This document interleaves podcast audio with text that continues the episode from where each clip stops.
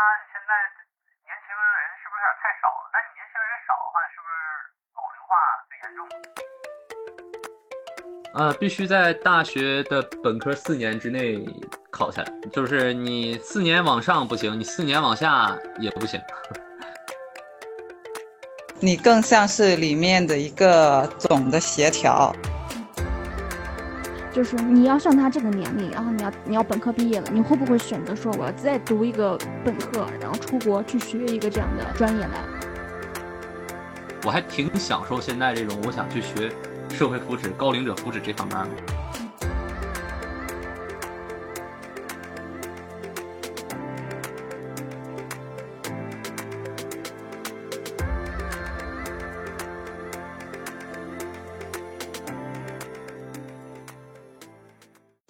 大家好，欢迎来到来日方长。我是位于青海的留下来。今天呢，我请了两位嘉宾，他们呢，一个是位于日本的高高，来先打个招呼，高高。啊，大家好，我是现在在日本的呃东京这边学习这个社会福祉中的高龄者福祉，然后我打算在呃大学的四年拿下来社会福祉士这样的一个资格，然后根据国家的一些政策，然后我去考虑是否在这边继续考研，然后打算带着这些先进的知识和一些理念回到国家去为国家的这些呃高龄者事业啊出一份力。那个我们稍后的话再。仔细的聊一下你的这个职业，然后还有你一些学习内容。然后呢，接下来就是来聪聪给大家打个招呼啊，大家好，哎，我是聪聪，嗯，我现在呢是在深圳一家长者服务中心做商业化的一个运营。呃，现在呢，像这种长者服务站的话，在全国它大概有三十八万家这样的一个情况。然后很多的这样的机构呢，它一般是归街道管。然后可能有的会归像我们这种的话是归区里的民政局管，那还有一些它可能会直接归市里的民政局管，那就是这样的机构呢，它主要是为周边可能三公里、五公里之内的一个老人提供一个，比如说像日间照料啊、文娱服务啊、活动啊，提供的包括一些居家上门服务啊，以及一些慢性病的管理。就主要是围绕着周围三到五公里的居民做这样，就老人做这样的一个健康服务的一个站点。我是在这样的一个机构里。像这样的一个站点呢，它因为我刚才介绍嘛，它主要是归街道管或者是归民政局管，所以它的经费的话，主要其实是由民政局直接拨款，或者是街道政府给一些经费在运营。那就是后面国家就已经目前是有这个趋势，包括有的站点已经在实行了，就是说。政府不会一直给你兜底，然后这个财政的补贴会越来越少。那越来越少的情况下，你还要维持你这个站点的运营，那你就要自己走商业化的路线，你就要自己去探索。哎，你怎么样才能把让你这个站点实现盈利，而不是说只靠政府每年给你兜底？因为给你兜底的话，比如说每年给你拨五十万，然后那你只能在这有限的五十万里。那然后去做一个运营就很受限，包括你要拿财政补贴的话，可能你只能政府要求你的事情，你还要去满足，就是政府想让你打造的一些东西。那你自己有些想法呀或者什么，你根本就做不了。那现在就是政府不再兜底嘛，所以就就是不仅是我们这个站点，很多全国这样的站点都在去做一个商业化的探索，大家都要走商业路线，就怎么实现自己这个。站点的自盈利、自造血，就是我自己能够活下来，不靠政府的一个补贴。我之前的话是在 OPPO，从我大学期间就一直在关注养老行业，呃，已经差不多有七八年的一个时间了。但是真正的加入到这个圈子里来，然后从事呃这种养老行业的事情工作的话，大概只有半年的时间。跨行之后走进来，对你自己的话有什么困难吗？呃，首先就是说，呃，语言方面的困难吧，因为呃，做这个养老行业的话，你其实主要面向的一个用户就是老年人嘛。那你在平时你在跟老年人，不管你是办活动啊，或者是去做一些政府的项目，你要跟老人沟通的话，其实语言是一个非常大的障碍。那老人家他不会讲普通话，甚至有些老人他可能连普通话。听也听不懂，不会讲吧，也听不懂，那你在跟老人沟通的时候就很费劲，你需要一个中间人去帮你做传信息的传递，这中间就很困难，你没有办法第一手的去获取老人他的一个需求的情况这些。第二个的话，就之前我是在大厂嘛，在那种互联网公司，那可能很多事情它推进起来的话，它有流程，有 SOP 流程，以及说啊，整个的推进的节奏是非常的快。当有一个项目啊或者一个活动，整个推动的节奏是非常的快的，然后大家很快的把这个事情目标确定下来呀，动作拆解之后，我们就会去行动。那我来到。现在这个长者服务站之后，我就会发现，不知道是不是这个行业的特点，因为你本来你面向的用户也是老年人嘛，他的节奏不可能很快的，你自己很想动起来，但你的你的目标对象他很慢，那你整个一个事情可能我原来要一周两周就能搞定，现在可能一个月两个月才能做出一点点效果，就是整个行业的节奏比较慢。小高呢？因为我之前也和你大概了解了一下情况，你自己是在国内是已经本科毕业的，然后你又选择再重新读一个本科，是这样吧？对对对。哦，那你可以讲一下你为什么要做这种选择呢？因为可能对于你人生来说，点像逆时钟的选择，重新来一遍，你给自己的心理建设是已经做好了吗？其实，如果要是说是没有所谓的这个社会福祉式的这个证的话，我说实话是想着考一个研在这边，然后我可能回去的话，我再从事这方面的东西。但是我总是在想，首先一是国家就是现在这方面的专业的人才比较少，国家未来的市场在这儿呢，是二零三零年，我觉得到二零五零年这段区间这么大的一个市场的话，它需要的人才会很多。所以说现在在国内。这个证的话没有被国家认可，但是一些很多的企业的话是认可你的，而且这个的东西它的含金量非常高，薪资的话未来的话它会随着这个时间上涨会出现一个正比的这样一个呃一个趋势，甚至我觉得会比公务员更吃香。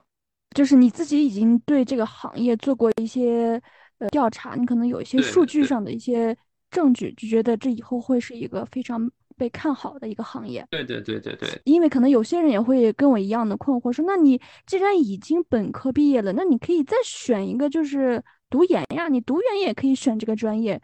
是不可以吗？还是有什么背后的一些原因呢？可以是可以，但是我们的本科不是这个，然后你突然你想横插一脚，你跨专业你去学一个这个，对，咱们都没有往这方面，咱都没有往这方面去研究过学习过，你这样怎么能比得过其他人？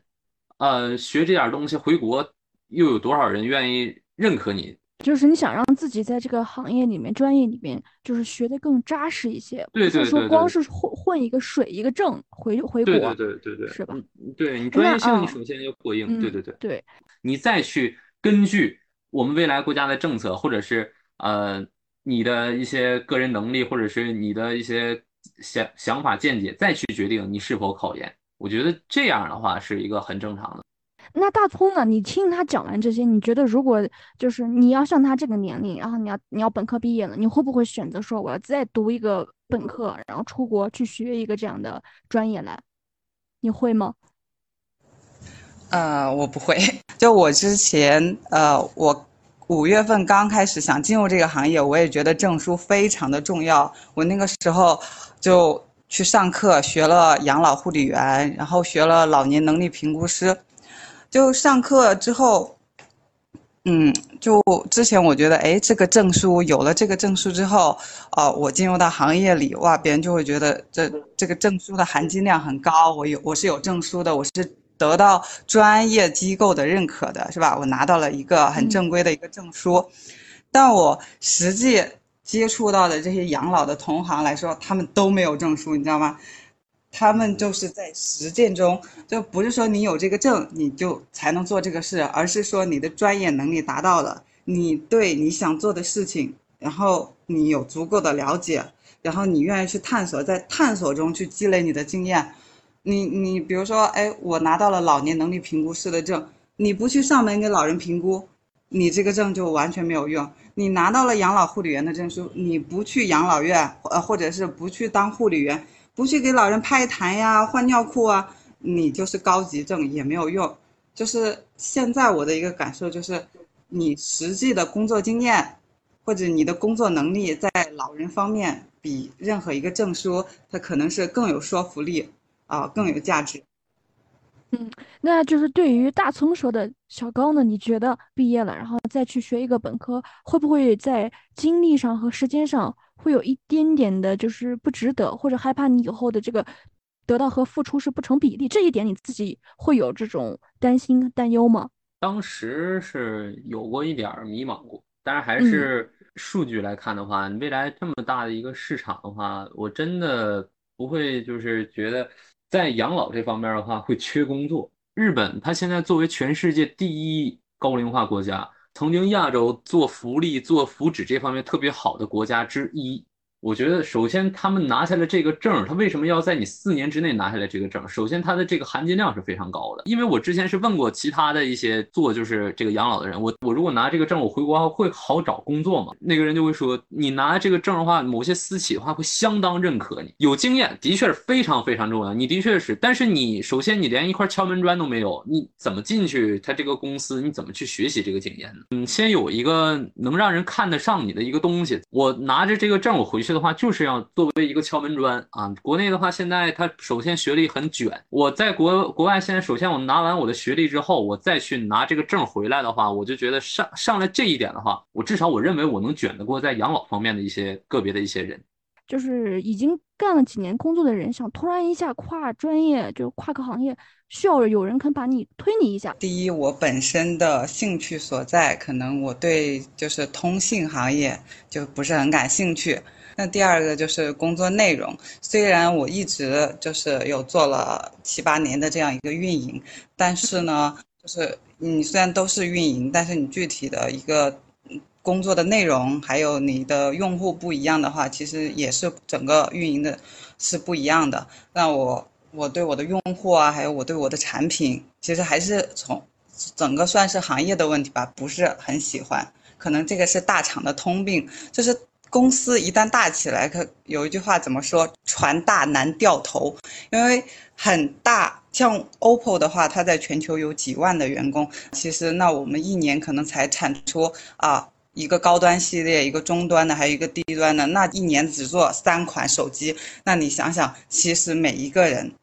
都是螺丝钉，就是只有顶层的人他能决定，哎，今年我们要做什么手机，哎，要做成什么样子。那其他人可能你几百人、几千人只能为一个很小的一个点服务。那我就觉得，哦，我每天做的东西我自己看不到效果，我不知道说我的努力能为公司或者能为产品带来一个什么样的一个改变，我感觉不到这份工作带给我的价值感。哦，那你现在呢？就是转到你现在所在的单位，有这种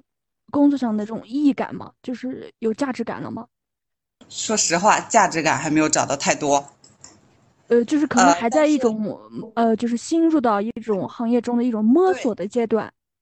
对，但是呢，因为我之前自己有做几个月的小红书的一个探索。转过来之后呢，我觉得相比之前，之前可能我待在大公司的时候，我很想做养老，但是呢，我只是局外人，知道吧？就是你没有办法说接触到养老圈子里的人，而且我想面向的用户是老人，然后那我你又想。面向老人，但是你一个老人也接触不到，那你整天在那里瞎想，哎，养老行业到底是什么样子的？老人的实际需求到底是什么样子的？你又接触不到用户，你又接触不到行业，你就像一个站在岸边说，哇，在水里游泳好爽啊！但真正游泳是什么感觉，你又不清楚。现在来到这里之后呢，几个感受，第一个就是我认识了很多。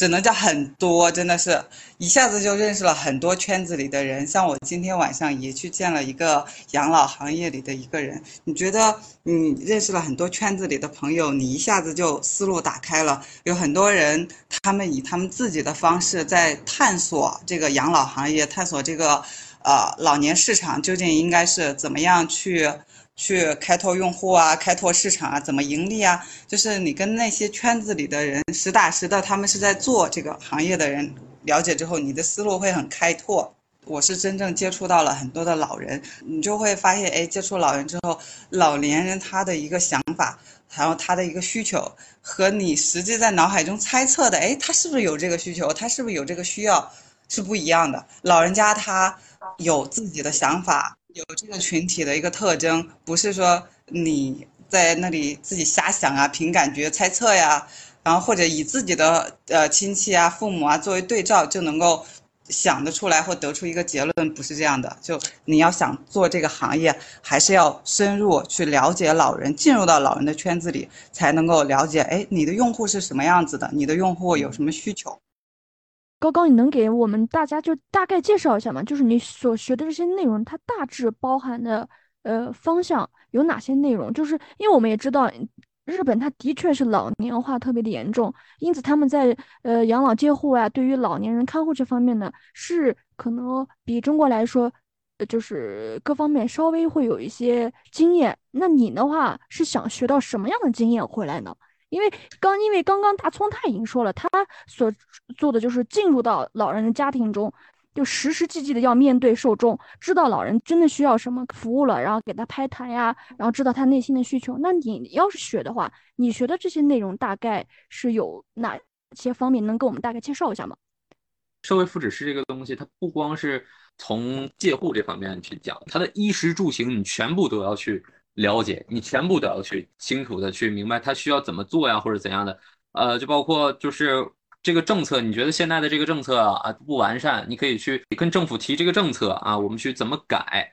适老龄化的这些这些东西嘛，就是的确这些我们也都是需要去学的，就是只要你能对老龄者有意义的东西，你能就是老老龄者需要什么，你能很清楚的知道，然后就是你有能力的范围内，你去给他改善。呃，拍痰也好啊，或者是换尿布也好，这些东西的话，我们都是需要去做的，都要去学的。但只不过是我们学的东西会多一些，没有像一个个别的。首首先的话，要有一个统领的一个一个头脑，要去知道这些东西，你再去分门别类的去，呃，再去学其他的或怎样的。我觉得，首先你学了这个社会福祉这方面，你的选择的这个面儿就很广，养老挂钩的这些东西你都可以去选。但是你可以往后的话，你再去专门去学这个。精的这个东西，我在国外呢，我现在看到国内的一些东西的话，我也是随时就是我在，因为我也在这边的话，可以随时的去进行一个深入的学习。就是那你想过吗？就是今后的话，如果让你回国之后，还是必须要从护理员开始做起，你的这个心理上是否能够承受住呢？呃，我觉得比起让我在国内做这个护理做这些的话，我觉得不如让我在日本去做。本身这边的话，经验的话丰富，也比较先进。嗯，就是你对自己的职业定位，就是想有那种管理层，就是把你自己学习经验，然后要教给他们，是这个意思是吧？对对对，我其实是是想这样的，因为我最开始其实来日本之前，我就是已经研究过 CCRC 这个东西。介绍一下你所理解的这种 CCRC。呃，CCRC 就是一个持续，就是照顾，就是这些退休的老老人啊，这样的一个一个社区嘛。嗯。然后我假如我现在是在一个泰康的一个这样一个社区里，然后呢，除了像三甲医院的那些标配啊，你像二甲医院的那些那些东西，甚至的话我们都会存，就是都有这些东西。你像就是在我们在外面，我们在外面我们能体会到的东西，在整个这一个社区里，你全都能体会到。然后它旁边这种 CCRC 呢，它一般旁边要么就是有一些商服啊，就是适合一些候鸟型老人，专门喜欢这些东西的老人，在外面想要的行能得到的，我在这里面全都能给你。定期的会带你去体检，你就包括棋牌室啊、健身房啊。就是这些信仰有关的，外面的教堂我都给你搬到这边，虽说是小型的啊，只要你能想象到的，这面它这里面会什么都有。大葱，我觉得你应该是会了解，就是九零七三这个概念吧？啊，九零七三我知道的，其实就是现在的呃国家所倡导的一个我们的养老的一个情况，就是说百分之九十的人呢，他是在居家养老。然后百分之七呢是依靠社区进行一个养老，还有百分之三呢就是机构养老，就是像呃那种呃养老院呀，或者是护理院呀。就是可能就是小高他说的，他想以后进入的行业其实是属于百分之三的这些，你其实更大部分的是属于九零这一部分的。呃，其实是不仅是九零，其实是九七。为什么什么？呃，它九零七三就是那个七，其实是社区养老嘛。对。但是现在基本社区和居家养老都是结合在一起的。就像我现在这个工作站，呃，这个长者中心嘛，其实它都是承接社区的一些居家养老的任务。因为社区它是属于政府的机构，它。他自己本身不能说让自己的员工去上门，比如说给老人提供服务啊，或者是这些，只是说社区他会把这个相应的给老人居家上门提供服务的这样一个东西，然后让就是这样的一个社区的呃服务站，然后去承接这个任务去给老人做。那整体来说啊，我们这样的站点还是说去给老人提供服务，老人他还是居家。居家这样一个养老，只是说他可能他接受的服务，呃，有一部分是属于来自于社区的。对，其实就是从这一块的就能看出来，就是高高对于自己的职业规划是属于哪一部分，然后聪聪呢，他现在可能占据的大部分的是九零和七这一部分。我可以这样理解你俩的工作吧，高高？呃，夏夏姐，我想插一句话，就是我肯定最最理想的方面是要做这个。高端的一些，但是如果这方面的话有一些障碍或者怎样的话，就是嗯，可能我会回到自己的家乡，在黑龙江这方面去做这方面的社区养老。对，就是其实你对于这个事业的这个挑选的范围，并不是只限于某一部分，你只是觉得我学了本事，我回去以后，我再根据自己的能力，然后根据就是当下的这个社会情况，我来选择我到底想做哪一部分。对对对，非常对姐。呃，你自己现在你觉得对于学习啊，然后这几年的这个生活，你的所面对的这个困难有哪些呀？首先，你肯定还是学校的一些课程，但我不是说我完全能百分百能听懂的。刚来一年多，认知症的老人啊，或者是怎样的，我手足无措这种感觉，我不知道该怎么去做，让你变得开心或者怎样。有时候或者就是有一些像，所以这方面的话，嗯。我觉得你说的这个困惑，大葱肯定能给你给出一些解答，因为他现在就是已经真正进入老年老人家中，然后要给他们进行一些适老化改造。啊，就是高高这个问题呢，就是我刚才提到的，我之前遇到的，是。你的专业能力再怎么的强，其实也我们肯定是专业能力肯定是基础，但无论你的专业能力再怎么强，因为你始终还是要去面向你学这些东西，你最终是要为老人服务的嘛。那就是你只学了专业知识，如果你接触不到老人，其实这些知识呢，它真的就只是知识，它没有用武之地。呃，因为现在日本的老龄化情况很严重嘛，我觉得。就是你除了在嗯学校的专业知识的学习之外，其实去去可以看看，就是日本，因为它有很多的这种呃机构吧，可以这么说嘛，我也不是很清楚那边的情况，就看有没有一些机机会能够让你去实际的接触老人，哪怕是去做义工啊，做志愿者呀，哎，你去。真正的把你这些知识，然后和老人护理啊，或者是哪怕说你去看整个机构它的一个运营方式啊，什么，把你所学的知识和这些实际的运转的情况结合起来，这样可能呃，对你以后出来找工作，或者是对你本身专业知识的理解会更加的深刻，然后你对你所后面毕业之后所要服务的用户群体也会有一个更加深刻的了解。大葱给你给的这个建议，你你你觉得是是不是能解决你当下的一些困惑？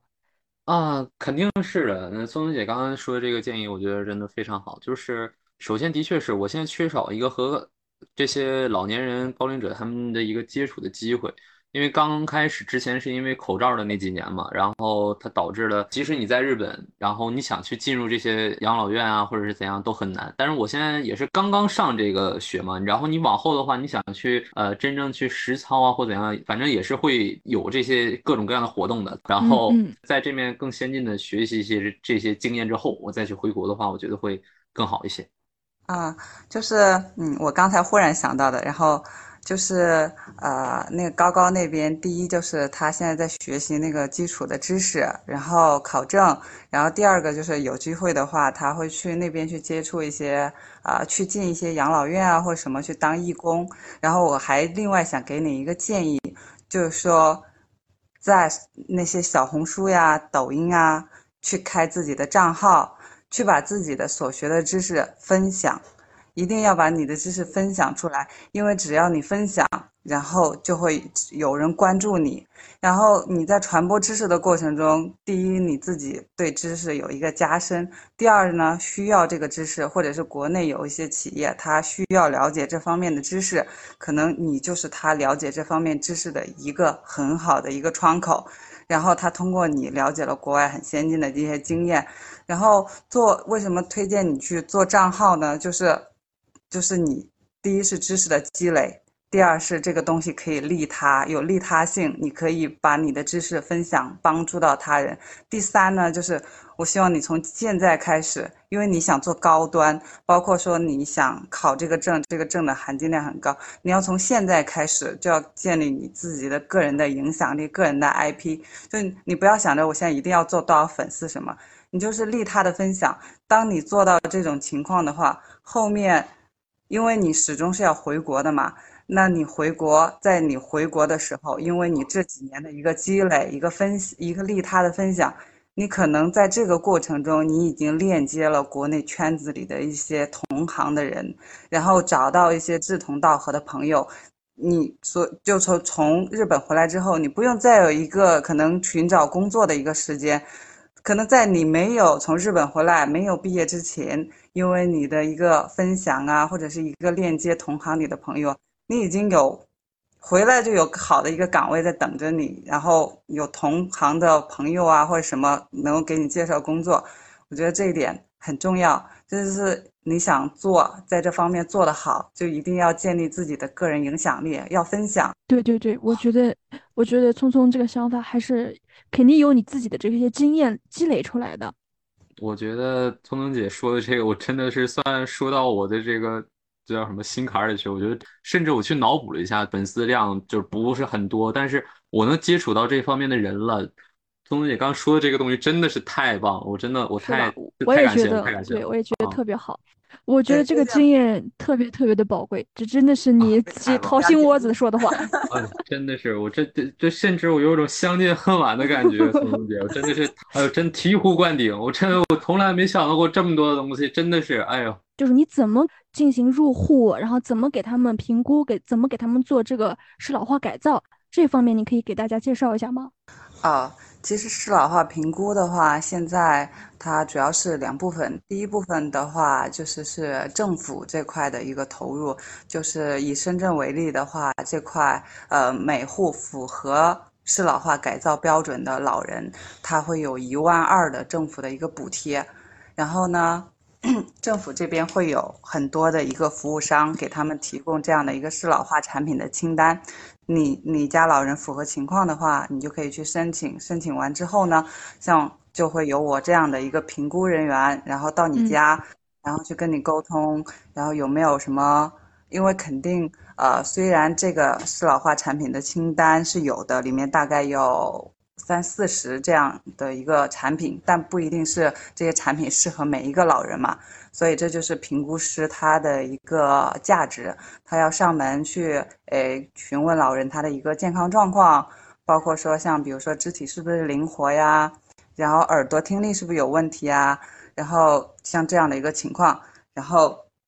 根据老人的一个身体的一个基础的情况，然后再评估老人的，比如说像物就是。卧室的一个起居环境啊，然后厨房呀、客厅啊、洗呃就是卫生间、洗浴啊，所有这些老人活动的居家养老的一个活动的场景，就把老人的生活场景和老人的身体情况结合起来之后，这两者评估之后呢，然后就开始给老人进行一个适老化产品的一个推荐，比如说像卧室的话，要加床边的扶手啊。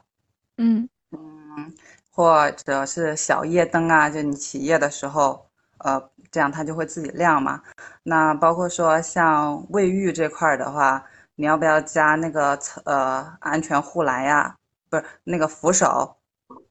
对，我就说你洗澡的时候要不要用那个沐浴凳？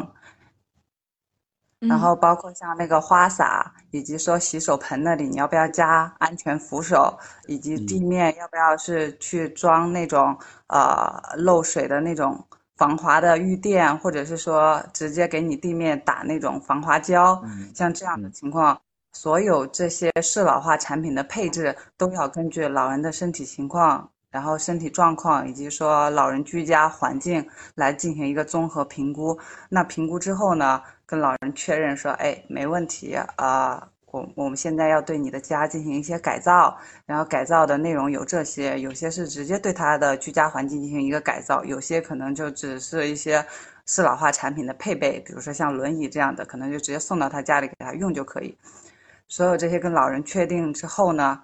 后面就会有施工人员，他是另外一一个跟评估师完全不一样的一个角色，是施工人员，他会进入到老人的家里，然后对老人的家进行一个改造。嗯，改造完之后呢，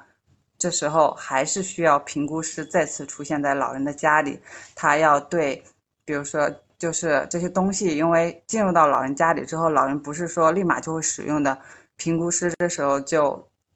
入户的时候就需要对老人进行一个引导，告诉老人说这个东西是怎么使用的，然后那个东西应该怎么样使用。就把这些情况告诉老人，以及说你也要对那个施工施工方他给老人这个居家环境的改造进行一个验收，这个改造是不是说能够达到它的一个应有的效果，帮助老人更好的一个居家养老，这就是呃这个适老化改造的一个整体的一个流程。那我这样一听啊，我感觉这个适老化这个评估工作非常的重要呀。不论是在施工前还是施工后，都要需要他的一个就是介入，然后有一个专业性的一个评估，话也是你们单位的这个工作人员来就是进行的吗？对，就是做这个评估的人，他是要有老年能力评估师这个证。就是现在，我我也分享过说，这个呃，包括三联周刊，他之前也有分享过一个不会失业的那个啊，香饽饽。嗯，哦，就为什么这么说呢？第一个就是说，国家这两年它是在大力的推行这个适老化改造，那适老化改造就需要说老年能力评估师。第二说，呃，它的一个另外的一个应用场景，就比如说像养老院、护理院。对，为什么这些地方需要呢？就你比如说，你你没有病的情况下，和你已经瘫痪不能自理的情况下，你住的养老院，它的收费标准是不一样的嘛，对吧？嗯嗯。你全失能的老人可能一个月，假如说要一万，那有些老人他可能进去，他健康能自理，能啥都能干，他可能只需要三千。那究竟是收你三千一个月，还是收你一万一个月？这时候叫老年能力评估师对老人的整体的身体情况进行一个评估，然后根据老人的各方面的情况，哎，确定是轻度呀、中度呀、重度啊，然后以及说完全。已经完全不能自理，就根据老人健康一个不同的程度，然后进行一个收费标准的确定。所以，像在机构，就养老院、护理院这样的一些情况，也是需要老年能力评估师的。那第三个使用场景是什么呢？就是说，国家这两年已经在一些试点城市在推行这个长期护理保险的一个政策。现在日本也有，日本叫介护险。嗯嗯，然后。这个政策的话，现在是只在一些城市在进行一个试点推行，那是到二五年的时候，在全国都会开展。那长期护理保险，它就是说对老人还是要对老年人的一个情况进行一个评估，然后呢，根据这个评估的结果，你可以去申请政府的补贴，然后你居家养老，比如说你重度失能，可能一个月政府会给你多少钱，然后呃，然后你拿着这些钱再去做康复啊，再去做护理啊，是这样的一个情况。可能你轻度失能就给你补贴，可能一个月，比如说几百块；重度的话，可能三千块。这是第三个应用场景，就是在长期护理保险的申请上。啊，辅具租赁的话，它其实像哦，以现现在我拿上海来举例吧，因为上海的老龄化比较严重，像各个区，甚至是有一些街道，它都会有这样的一个辅具的租赁点。这个辅具租赁点的话，它就是你，比如说你老人的话，你符合一定的条件，然后你就可以去他那里去租这个你需要使用的一个居家养老的一个嗯器械，比如说像护理床。然后说像轮椅，就拿护理床来举例的话，你一个护理床，然后随随便便你在淘宝上就要上万块，这还是普通的哦，一万多块钱。那甚至有的功能好的，它可能要好几万块。但是呢，我们这里就说一个很现实的情况，当一个老人他需要护理床的时候，说明他已经时日不多了，你你们知道吧？对对，因为但凡老人他还能够说半自理啊，或情况还稍微好一点，我们正常的家里的床是可以照顾他的。但是呢，他又需要这样的一个比较。功能比较全的一个设备来帮助老人去维持他的生命体征，去呃更好的一个生活。那可能作为普通的家庭来说，你花了几万块钱买了一个设备，啊运到家里，可能老人可能用了一个月或者是几个月，然后就就没了嘛。嗯。没了之后，那你这个护理床几万块，你说你你给谁去啊？而且中国人的观念，这种比如说这个床有老人在这张床上过世。他就不愿意用这张床，是吧？你又不愿意接受别人的二手，那现在就是为了转变这种情况嘛，是呃，然后就有对应的这种辅具租赁中心，这样也能减少这个用品的浪费。你就有需要的时候你就去租，然后你像那种护理床的话，你租一个月才五百块钱，而且这种也跟长期护理保险政策它是有关联的。然后可能国家给你报销完之后，你一个月这种几万块的床，你一个月五百块钱。那你到时候哎不用了，直接还回去就好了。然后人家设备商进行一个消毒呀，什么再重新哎再给新的老人使用，这样对于整个社会来说，它是一种资源的二次使用，不浪费。然后对于个人家庭来说呢，它的负担也没有那么重。对对，呃，就哦，你一说这个事情，我就想到一个真事儿，就我们家邻居是我们楼下的。刚搬来的，他们家的先生呢，就是因为可能不知道是什么原因啊，生病了，是需要那种，嗯，就是你所说的那种护理床，他就买了一个护理床之后呢，用了没多久，他先生可以现在可以半自理了，所以那个床呢就闲置下来，我就看他一直在发朋友圈，说想把这个床低价卖出去，然后看有没有人要二手的。这个对于家庭来说就是高价买入，你想在二手卖出去，几乎就是不可能的事情。对，然后甚至如果你免费送，可能都不太好送，因为别人可能还是会介意。然后这张床睡过别的人，然后可能会把不好的东西带给自己的家人，就会很介意。租赁中心它也是它应用的一个场景，因为老人去租辅具的话，然后也会要需要老年能力评估师对老就是来租赁的这个人，然后老人对他进行。评估包括说，你来这里租，你你也不一定会用，那还需要老年评能力评估师对他进行能力的评估，然后这个东西适不适合你，然后如果适合，好，我教你怎么用，然后那你用了一段时间，就像你刚才说的，哎，他用了一段时间之后，他可能半自理了，半自理了，那你就不需要用这个东西，那我重新对你的能力进行评估，哎，那可能另外一个东西更适合你的康复啊，或者你的恢复，那哎。你就把它还回去，又使用了又使用了新的器械来帮助你进行一个康复，这也是老年能力评估师他的一个应用的场景。对对对，我觉得你这样一说的话，就对于这个职业这个证书它所起到的作用就更加清晰了。可能像很多普通老百姓，他家里面可能就算有了那种你不能自理的这种病人之后，他。或许因为信息差的缘故，他不知道国家现在已经也给出了这么好的政策。呃，是老化改造师呀、评估师啊，进入到他们家庭之后，给他们宣传，他们可能才能真正清楚到我能享受到什么样的国家的政策。我觉得你们不仅仅是给老人给予提供帮助，其实也给他们一个进行一个非常正确的，而且是直观的一手的一个科普。是，我就说，嗯，我是在帮老人家省钱。对对，真的是，就是省各方面省钱。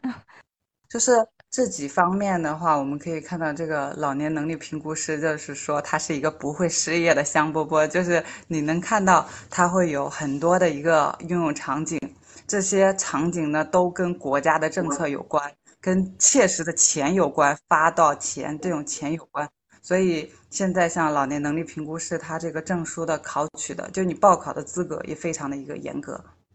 嗯，那就在像在深圳啊，你那边的话，报考这个老年人能力评估师，他需要什么样的资质吗？像现在就这么说，深圳是没有没有机构可以学习的，然后整个江浙沪全部都没有。嗯，像整个广东省的话，就只有广州有三家机构，然后有这样的一个培训资质，其中有两家还是说是属于像这种协会的这种老年协会，像这样的机构，单位它才有资质。就是社会上来说，现在有老年能力评估能够开展这样评估式课程的机构非常的少，就是因为这个东西，你培训出来的人，他是真正的要参与到很多的。啊，跟政策有关的、跟钱有关的方面，所以说不是什么谁呀，或者是说没有专业能力、没有相应的一个基础知识，就会让你去考这个证书，他不允许的。像现在，呃，你要报考的话，它是分为，它没有说像养老护理员的话，它会分为一二三四五级嘛，嗯，三级的话就是。高级二级的话是技师，一级的话就是高级技师。那像你考养老护理员，你还可以从没有任何经验，你可以从五级开始考。但是像老年能力评估师的话，他直接就是考三级，也就是你直接就考到的是高级。那他就会对你的专业或者是你从事的职业有呃有要求。比如说你是，呃像专业的话，你是学中医的呀，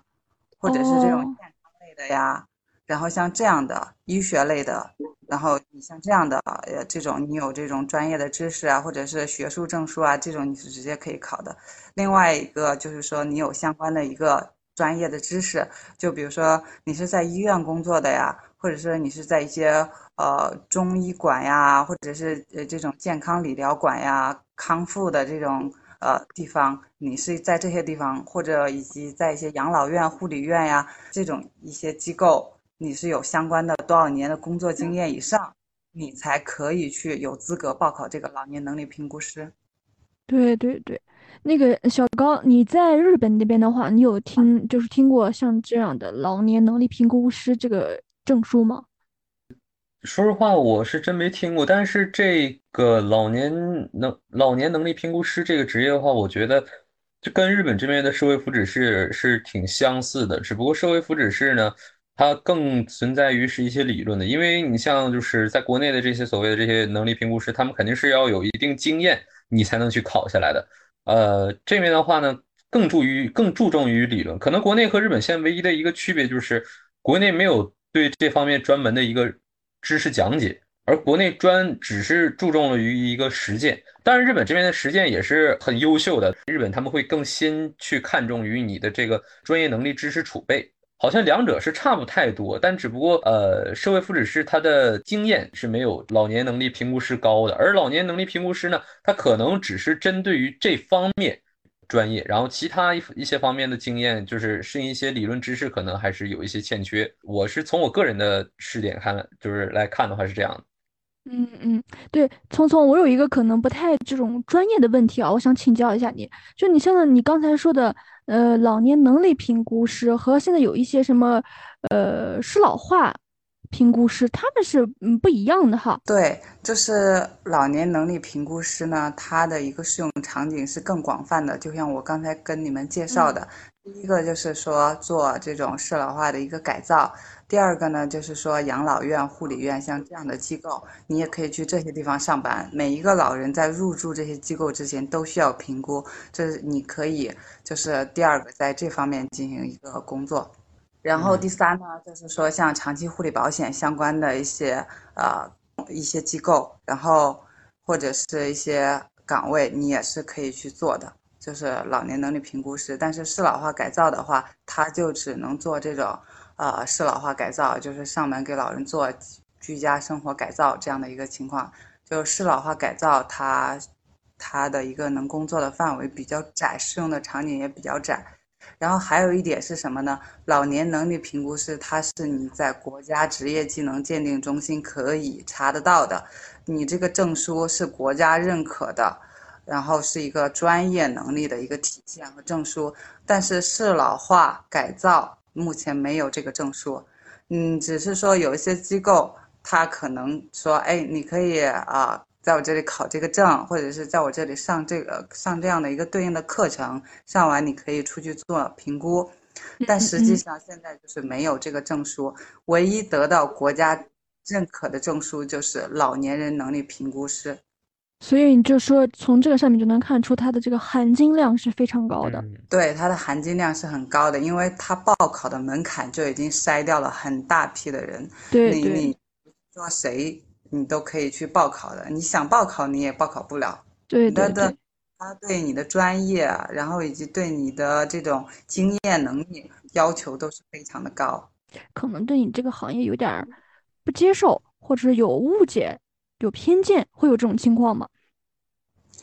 会有啊，现在呃，比如说我的一些朋友，他们说，呃，你在哪里上班啊？我说，哦，我在老年活动中心。他说，哦，那是不是护工啊？你是不是在照顾老人啊？是不是给老人端屎擦尿啊？这呃，我说不是啊。我说你为什么会这么理解？他说，哦，我感觉养老行业好像就只有护工。觉得你现在你一定要想，你能为这个行业。能不能带来一点新鲜的东西？能不能用年轻人的方式去为这个养老，然后为这个行业去解决一些问题？对，大家可能对于的确养老这一方面的认知也好，或者是观念也罢，可能还是面太窄了。我们自己可能还没有把这个思维。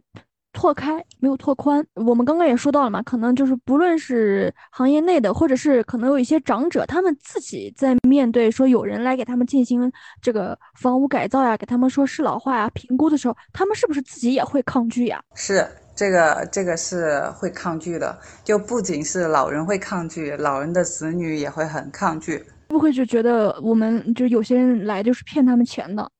这个不信任感倒没有，因为目前像深圳这边的话，呃，它主要是政府补贴的嘛，相当于我免费的对你的家进行一个改造。但是你想，你进入到别人的家里，对别人的家进行一个改造，那可能这个改造会影响他原有的一个生活方式，比如说你对他的卫生间。改造，那他的一个生活方式就会发生一定的改变，就会对他带来一定的影响。呃，因为我们现在是以政府的名义，主要就是说老人的观念问题，包括老人的子女他在接受这个这些新东西的一个方面。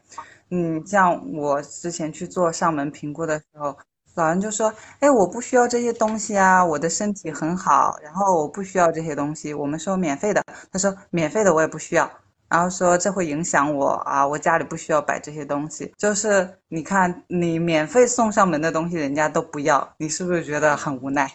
对对对，对于这些问题的话，你觉得怎么样可以来解决呢？一个可能就是咱们这方面工作人员要给他们耐心的输出，给他们开导，然后给他们解释。那另外一些方面呢？你觉得还能做什么呢？呃，另外一方面，我觉得。教育吧，还是就是教市场也需要一个教育的阶段。嗯，就是现在，呃，包括在各个平台，其实有很多，呃，你搜的话会有很多的适老化的一个科普呀，或者是一个知识的讲解呀，政策的一个分享啊，引导大家去做适老化。就是它现在这是一个新的东西，嗯，然后呢，这个新的东西大家在接受它的时候是确实美。不仅是老人，包括我们自己在接受一个新东西的时候，其实我们是需要有一个过程去适应的。这也就是为什么说现在不是说啊让企业、社会性的企业大家去去做，而是说先由政府补贴开始，因为你要先让一部分老人他能够体会到说这个适老化改造，然后对他的一个帮助好处，他可能他现在他七十多岁了，可能哎。能用到，那他会把这个情况呢告诉，比如说六十岁、五十岁的老人说，哎，这个东西真的很有用啊，什么什么的，哎，我家里装了这个啊，我洗澡就很方便啊，什么，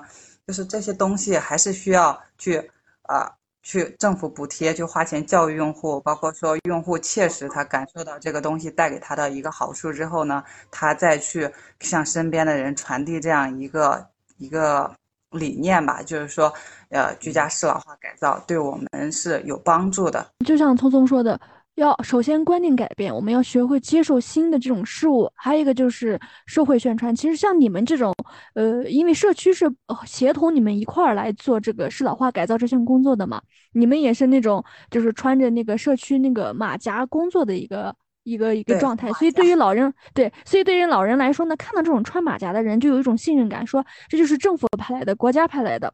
反正咱们国家这两年的话，聪聪肯定是特别的清楚，对于这些适老化改造这方面的帮扶扶持投入是非常多的吧？应该是“十四五”规划里面其实有两个重点，就这方面。第一个就是呢，照护病床那些机构啊，就是那个日间照料的病床位。要达到一定的数量。第二个就是居家适老化改造，就是全国来说，然后一定要对多少老人的家庭进行一个适老化改造，这个在“十四五”规划里面是有这样的一个啊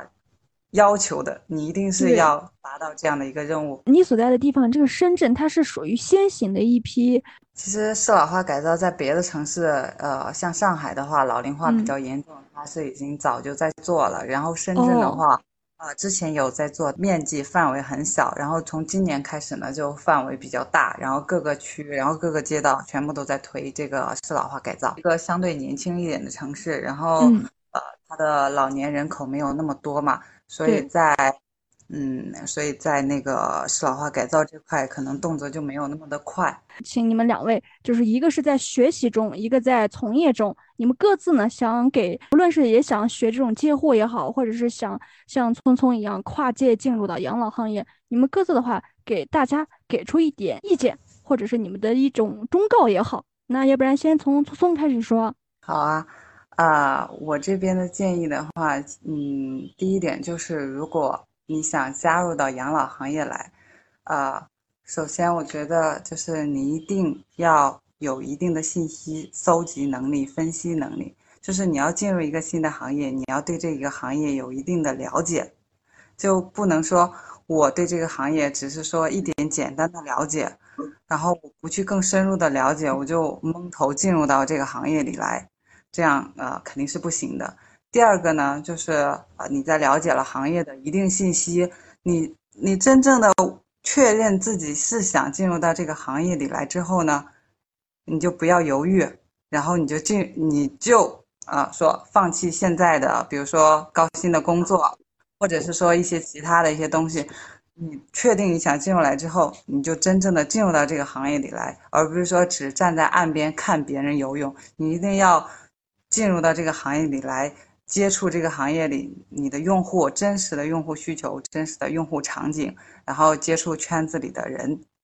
然后第三个呢，就是第三个建议呢，就是你想在养老行业做，就是一定要就是分享利他性的一个分享，不仅可以帮别人带来一些啊、益处，给别人带来一些帮助，对你自己的个人的提升，不管是专业能力的提升，以及说行业影响力的提升，都是很有必要的。呃，第四点呢，就是说一定要开始做起来，就行动起来。呃，我前面说了很多，不管你想的再多天花乱坠，你不去开始做，那你永远没有办法了解养老行业是怎么样的，这个群体是怎么样子的。一定要从哪怕是一件很小的事情，每天读一篇养老的新闻，或者是看一个跟老年人相关的一个什么东西，哪怕很小的事情，那个小高呢？那呃，之后想来日本和你一样的学弟或者是学妹，你想给他们一些什么意见呢？首先还是在国内这个语言关嘛，就是至少先是过一下。我当时三个月过了 N 二，我就是想破，就是想抓紧赶紧来到日本。首先生活的话，你会很舒适，然后慢慢的你会融入的也会较快一些，嗯，然后其次你考上学的时间也会慢慢的缩短。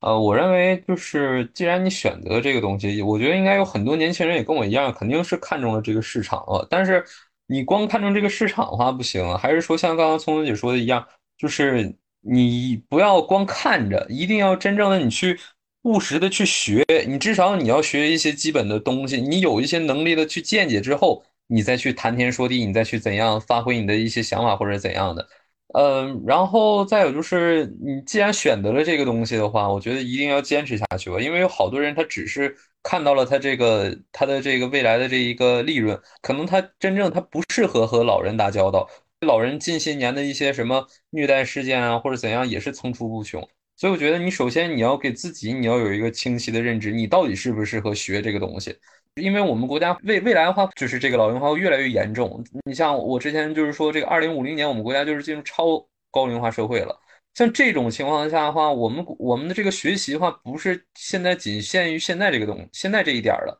呃，国内这个这样一个未来一直在变化的一个情况下的话，还是说是不断的学习去，然后会给老老年人去提供一些更新的年轻人，只有年轻人的话，能带给现在老年人的一些东西的一些方法。再有就是最后一点，我可能就是觉得提升自己的一个社交能力吧。陌生人，我能能跟他们聊一些东西。你像有的人可能他自己太内向了，就是对面的老人 也是也是一个所谓的 I 人，那这两个 I 人在一块儿，那就谁也别说话了。因为你们两个人现在都在这个往呃养老行业这方面发展嘛，建议把联系方式放在 show notes 里。如果之后要是有这方面的人和你学习的话，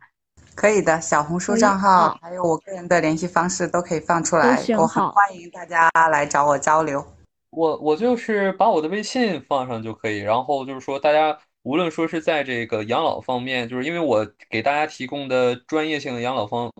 方面的一些知识就是实在有限，毕竟只是一个呃愣头青刚开始学的一个学生，但是呃在日本这些方面的一些东西的话，也都是可以随时去找我或者怎样去了解啊或怎样的，我可以会。提供一些在这些考这些啊，尤其高龄者这方面的一些考学的一些建议什么的，我都是很就是很乐意分分享给大家的。我可以把微信到时候告诉大家。行，好，嗯，那行，认同我以后